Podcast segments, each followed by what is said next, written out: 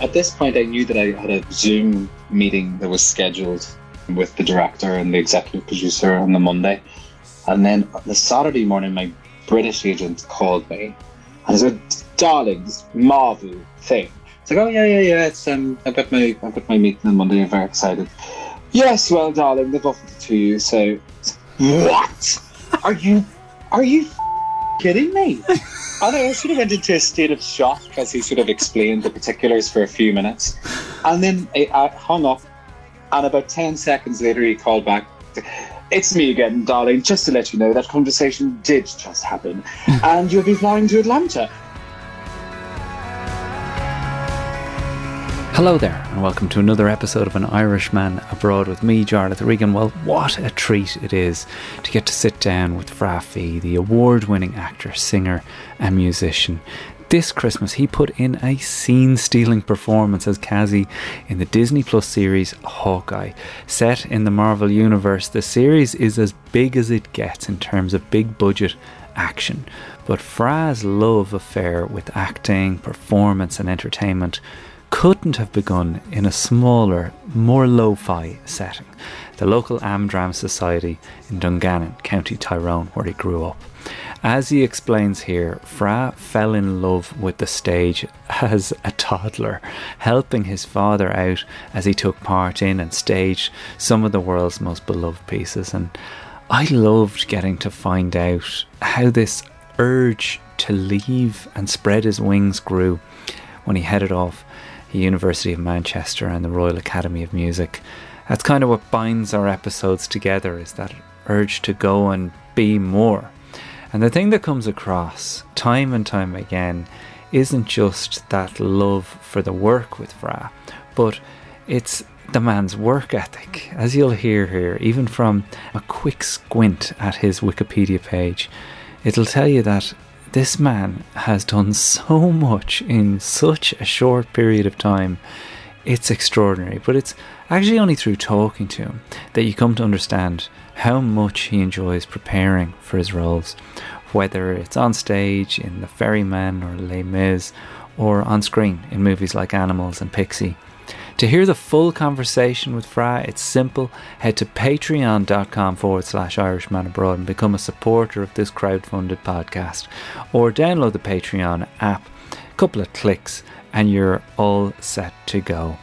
Well, here it is. It's the Fra Fee episode of An Irishman Abroad.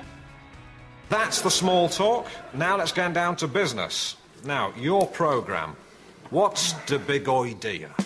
Well, they've grown to know the Irish much better. We've now got to know how largely their mind works. I moved over here and immediately I had to up my game. I could not have done the job I, I did for quite a number of years in Ireland. I had to go and earn my living in England. I think a lot of it's in my hair. I think there's a lot of Ireland in here. I had an Irish upbringing. 20 years after an Irishman couldn't get a fucking job, we had the presidency. It was some heightened awareness of how hard my tribe had had it in London. No blacks, no Irish, no dogs. Never has a nation so small inspired so much in another. So you could say there's always been a little green behind the red, white, and blue. Our family is very Irish, you know. Now, ladies and gentlemen, we have a very special announcement to make at this stage. Would you welcome, please, the wonderful Jarlath Regan!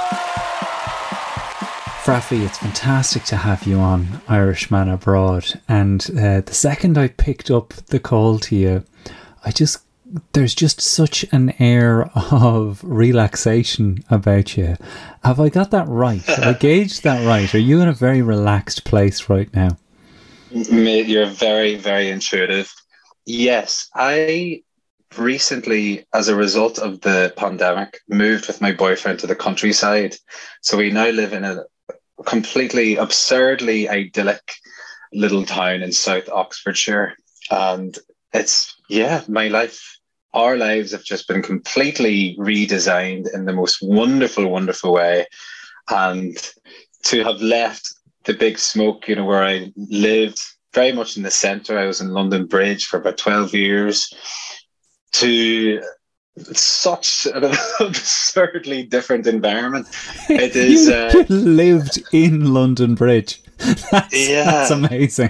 I mean, like, the rent you, must have been huge, but that is the real you know pick of it. Do you know what? Actually, I was in a very, very um, fortunate position where the, the landlady hadn't changed the price in many, many years, which I was very, very grateful for. Uh, it was sort of a unique situation, um, yeah. and I and I did love it, and I still do love London. But I think just the you know getting older, and as I said, it, it was very much a direct result of what was going on in the world. We initially went to stay with my boyfriend's friend in a different little village in South Oxfordshire. And when we realized how easy it was to get out of London on the train, and there are fields and space, and yet it's so accessible to the city when you need to go, we just thought, let's give this a go, you mm. know, hmm. maybe for a year or whatever. And now being here, it's it's like we're we're not going back. We're, Isn't it so funny? Content. It's so funny yeah. that so many of our decisions from two years ago were essentially FOMO based. That you were there mm. in the center of it all because you believed I couldn't be anywhere else for fear I might miss out. Yeah, absolutely. I think there was also a, an idea, and it might it might still be the same for actors sort of starting off but I certainly remember being told, well, you need, need to be in London. You need mm. to be in mm. London. You need to be right there. You need to be able to. Available at know, all times. To, available at all times. Like, like if an audition like comes for it, it's sort of it, it's sort of absurd. Yeah. Um, and things have changed. You know, COVID or not, uh, with the, the first stages of most auditions take place on tape anyway, and you can do it from the comfort of of your own home. But I it was also chatting to like um, a few actor mates, like older actors that I admire. Ciarán Hinds comes to mind, and you know, like he, he actually lives in France with his hmm. family, mm. and it's just God, like you can really, you can just be to choose to to be where you're happy. You know, like you shouldn't feel a pressure to just be in the thick of it at all times if it's not actually exactly what you want. And I thought that London was what I wanted, but you know. So, serendipitously or whatever, we find ourselves here and actually have this sense of, oh, it's actually a lot. My my my, my inner clock is so much slower and chilled, and it's actually a lovely way to be. Yeah. So that's how we find ourselves here, and it's um, it's delightful. I wonder when London became where you wanted to be, because clearly when if anyone even took a cursory look at your Wikipedia or your biog, it's obvious that you knew you wanted to act from a very early age. But I doubt that, you know, London was in the reckoning at the very start when you were backstage prompting people their lines in, uh, in the Amdram.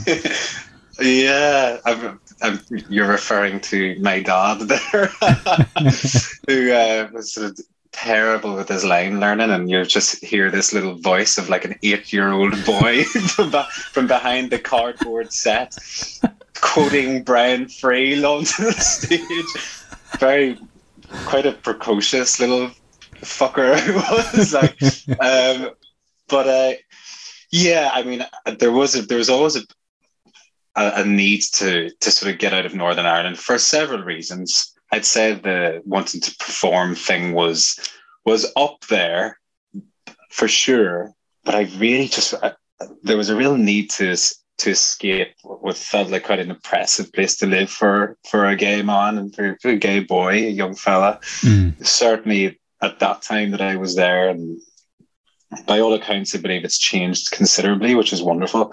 But I, yeah, I, I really couldn't wait to get out of there. I, I, desperately needed a little bit of anonymity in order to uh, feel as though I could express myself properly and have the confidence to come out and all of those things.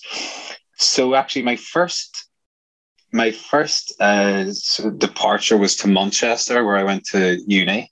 I did a music degree there.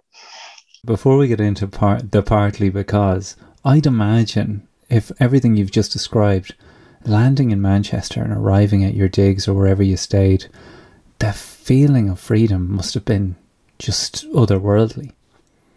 Oh, me, big time. I always think of my ma when I think of that day because she held in her tears until until her and my dad, you know, drove back to the boat, which of course she's now regaled me with just how oh. distraught she was, which is so so heartbreaking, you know, because of course they dumped off all of the duvets and the clean pillows and all of your stuff, and then I'm like, I said, well, I'm just going to be hanging out now with my with my new cool flatmates. you guys want to head on back to the boat? yeah, there was it was really terrifying, but also, but also I was literally counting down the days until I could, till it happened. Mm-hmm. Um, it was extremely, extremely exciting.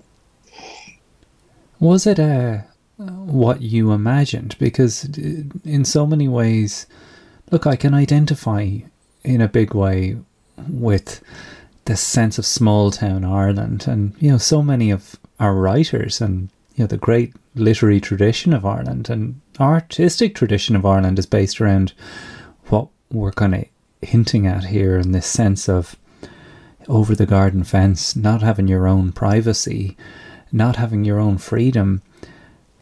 That you know, that's what pushed me to leave. That's what pushed so mm. many people to leave. And there, there probably is a first flush of freedom where you're like, God, nobody knows me. yeah. And then absolutely, and, mm. and, and and then there's obviously a, a bit of a dip, or was or was that the case for you? Oh, it's um, sort of hard to sort of go back to exactly what was going on in my wee head because it was, it was such a melting pot of, of various things. As I said, you know, the the small town mindset, although I'm sure I often slagged it off and was very critical, retrospectively, when I look back, where, where I grew up was really, really lovely. Mm-hmm. And you talk about the literary tradition and stuff. I was so spoilt with with the culture around me, the cultural landscape. You know, Amdram is a huge thing in Ireland, and it's really good as well. Like they do, mm-hmm. they do Pinter and Brian Friel and Beckett. Like, you know, like doesn't it's, lack it's ambition. Really, that's for sure. Yeah, not at all. you know, but it's so even at a young age to be exposed to to stuff like that outside of your normal schooling and in your little town land is is sort of extraordinary when you when you think about it. And I I suspect that's why a lot of people, you know, choose to move back because they realize, oh, actually, that it was sort of wonderful. But yeah, my my my need for for escape was primarily down to my sexuality and, and not really having, um, not feeling it as though I would have the courage to do it if I stayed at home, which is absolutely true. And then, yeah, so when I got to Manchester, it wasn't like, right, here we go, I'm going to straight down to Canal Street. And, you know, I didn't actually, I didn't actually come out for a full year after, um, because, I, you know, I was still sort of figuring stuff out and I was surrounded by all these very, very exciting, new and interesting people. And I was sort of firstly just trying to find where I fit in ultimately mm. in that in that sort of melting pot of, of different people. But yeah, it was um yeah, it was a it was a big deal. It was a very big deal for sure.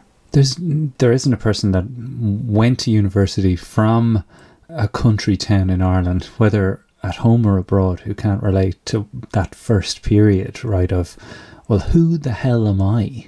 And these characters that you're running into, who seem to have such a clear idea of who they I are. I mean, I guess it's like, where is this confidence coming from? And uh, like, they seem to be, you know, defined characters in a movie that they were starring in. You're totally right. I have these like distinct memories of of several of the characters that I I studied music with, and look, they dressed so interestingly, but like with such confidence. And I'm still there, like with my wee hoodies and jeans from Ireland, like, oh, fuck, I'm, I'm not a very impressive or interesting person at all. you know, they really seem to have such a clear cut idea.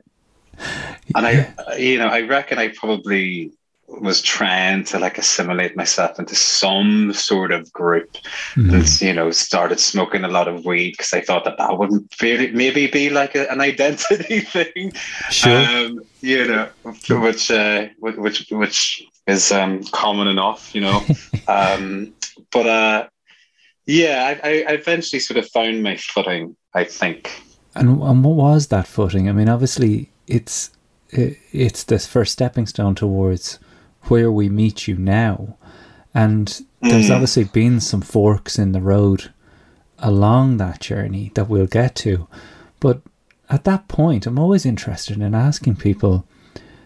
Where did you picture yourself, or what was it to you at that point? What was success?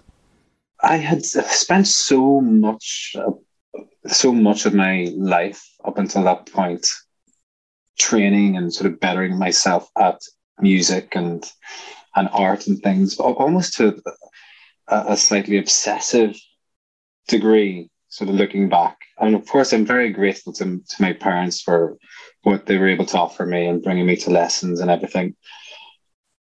But I guess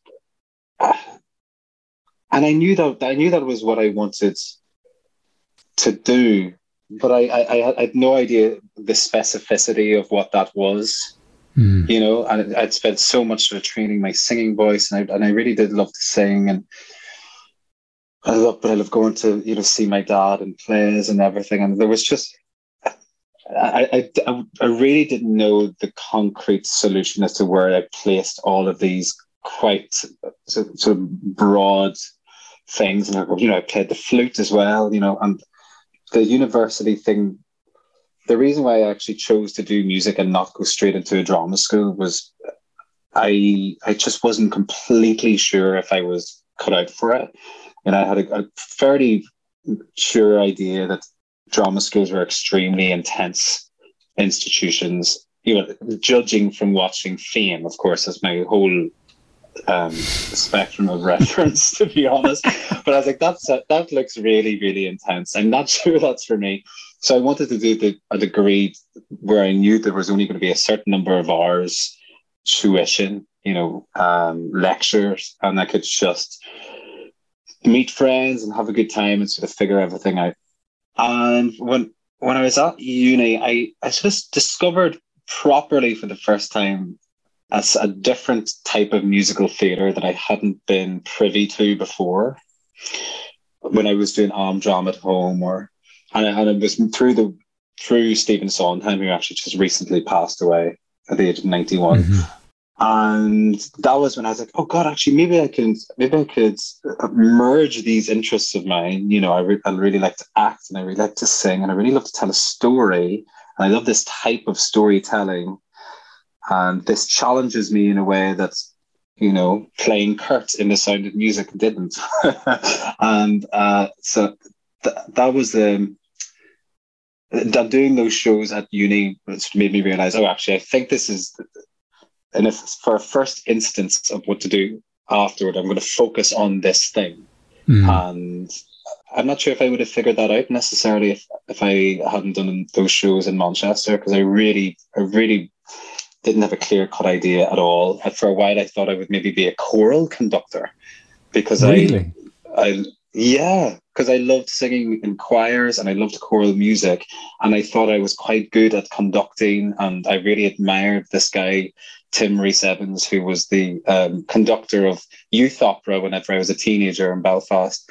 And I just thought he was so charismatic and wonderful and loved music. And I said, well, maybe I could be like him. You know, and then I thought, oh, maybe I'll do, be a classical singer because people have told me that I'm quite good at that.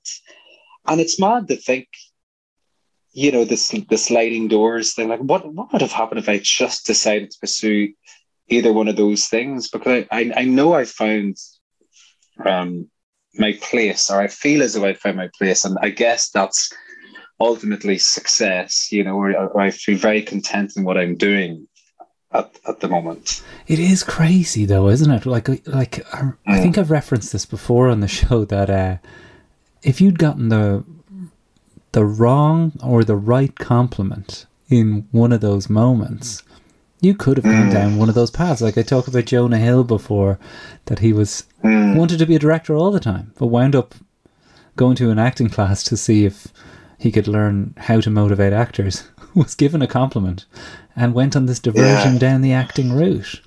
What light bulb moment was there though for you to go, no, this is it. This truly is it. Because obviously there is a talent within you for a, to guide. Like when you talk about teaching two hours at different drama schools during lockdown, and like when I see you light up talking about that and how much joy you extracted from that, I definitely think that that would have been a great path for you. But mm. equally, there must have been a light bulb or a, a feeling that you got at some point that told you, no, this is it. This is what I want to do.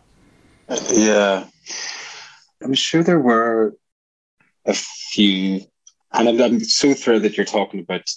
Um, you mentioned teaching because it still continues to be something that You're still doing it. it. is such a yeah, absolutely. I love to, to go into drama schools and and do master classes and you know fill in for teachers or whatever. Living out in the countryside now makes it a little bit more difficult to to do it on a regular basis. Yeah. But even you know, even just, you know, teaching students in Zoom and stuff, which actually works out very well. I don't think I could survive without it. There's a sharing that I guess is is similar to collaborating on a, a theater show and dissecting stuff. You know, you know, by our pupils we are taught. Right? Is the is the phrase, and it, genuinely is that for me. Um, but it's funny, you know, you're saying like, is there light bulb moments as to because actually, even when I when I think about it, you know, I I could have done things differently, and I mean, granted, if I decided to become a choral conductor, it's quite it's quite a diversion. I'm not sure if I would have found my way um, to to acting, but um, it was it was genuinely doing quite a few Stephen Sondheim shows at university. I played George and Sunday in the Park with George.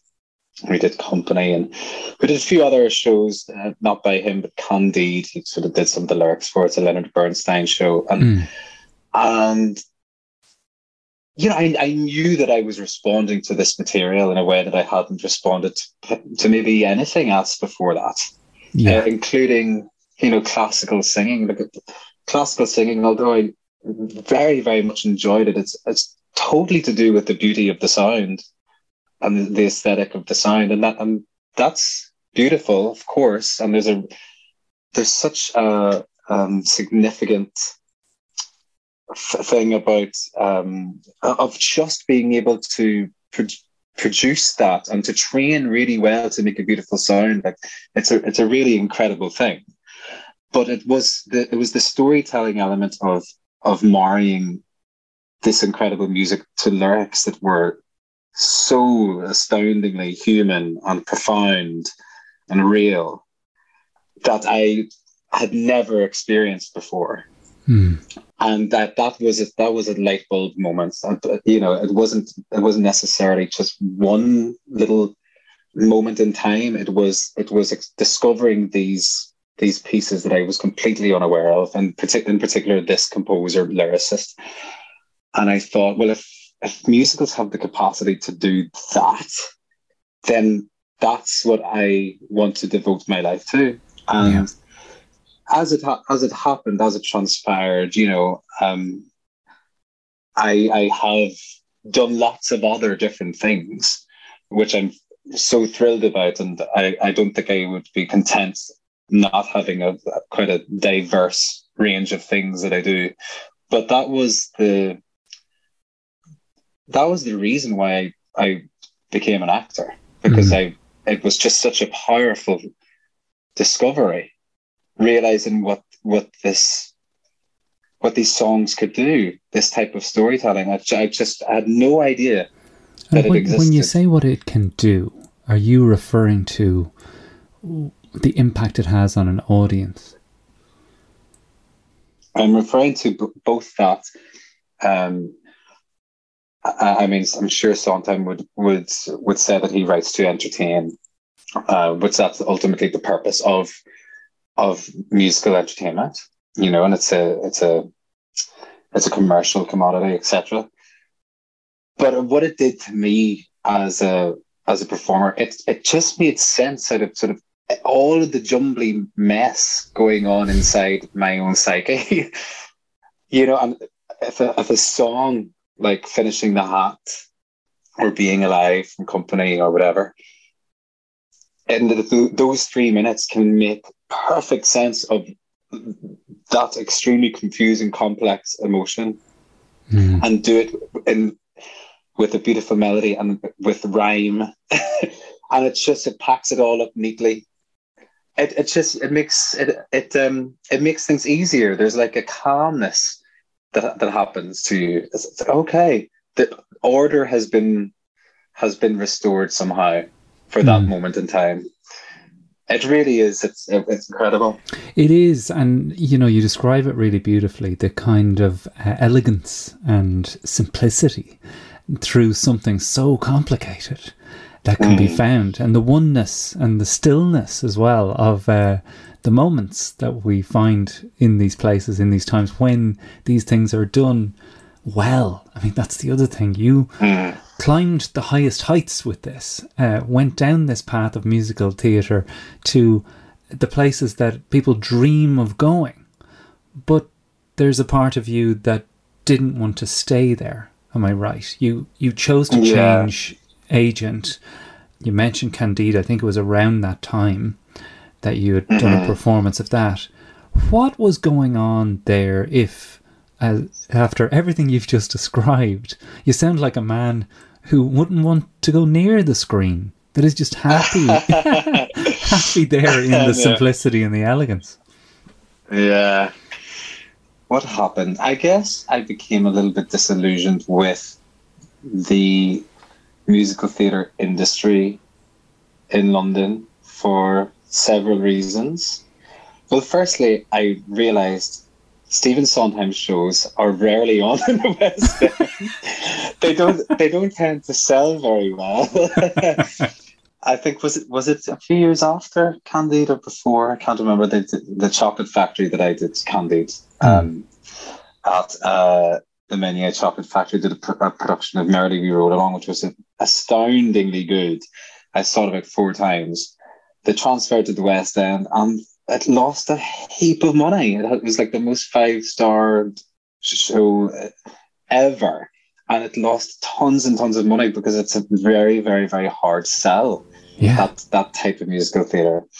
Unfortunately, most people just want to be entertained and they don't they don't necessarily want to have to think too much. What does that feel like so, when you're in it and you're part of the thing that's losing money? Oh, it's it can be very disheartening for sure. But then I also do get it. You know, like not everyone's needs are the same as mine. Like I know I'm sort of approaching this thing and discovered this thing on an extremely existential plane.